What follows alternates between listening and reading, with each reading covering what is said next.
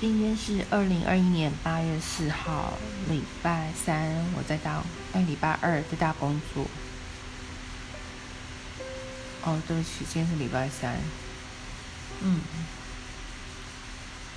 好像开始上班之后，就早上就没有时间可以好好灵修了，所以以后可能要改成晚上灵修吧？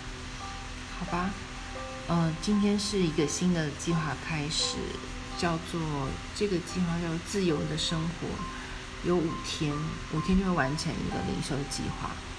好，那今天是第一天的内容，主题是嗯，宽恕为先。好，如果你仅仅从这个读经计划中读到这嗯这几个字的感化，也是值得的。在我生活中，常常听到这几个字，但并非每天都能够经历或活活出这四个四个字“宽恕为先”。这这几个字在约翰福音的八章三十六节可以总结为：“圣子赐给我们真自由。”所以，如果天父的儿子叫你，如果叫你们自由，你们就真自由了。前半句话对我来说很容易理解，因为基督在十架十架上为我们付了赎价，使我们脱离罪和死。但我常常挣扎于“真自由”这三个字，直到从读经计划中学到功课，才真正开始活在真自由中。首先，我们要真知道，真自由始于饶恕。我们的生活中都有在言语、情感、物质，甚至或是心灵上带给我们伤害的人。而这种伤害在我们心中累积成一种怨恨。当我们想起这种伤害或再次经历它时，它就一遍一遍的重温痛苦。理想的情况下，冒犯的人来找我们请求宽恕，但估计这种永远不会发生，这种事不会发生的。为了打破我们生活中这个痛苦的枷锁，我们就需要放下扯平这个想法。无论是我们想要去扯平，还是靠说去扯平，还是去做什么来扯平，我们同享的福音大能来自于知道所有的罪，我的和其他人的都已被偿付殆尽，所以我们该把所受的伤、各种怨恨，和那伤害我们的人都交托给上帝，相信他会施公义与怜悯。宽恕是通往自由生活的第一步。因为上帝的优先次序是要得着你的心，当你内心摆正时，那么这种自由生活的生命会随之而来。生活中你要原谅的是谁？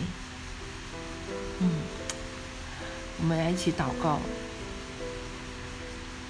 上帝，我要原谅某某某，我放弃自己想报复他们的权利，把伤害和怨恨交托在你的旨意中。相信你在他们的生活中施公正与怜悯。谢谢你，耶稣为我也做了同样的事。阿门。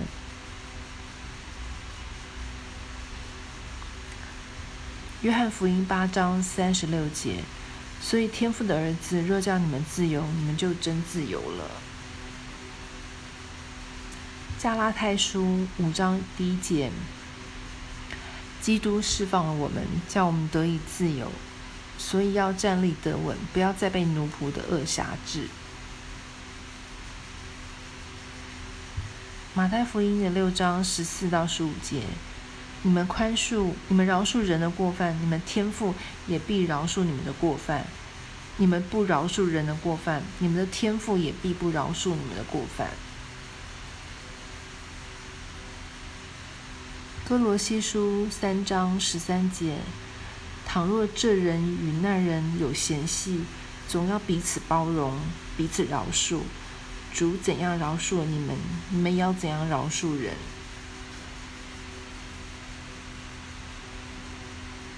嗯，今天的金节刚好可以回想，嗯，那些让你生气的对象。就是饶恕吧，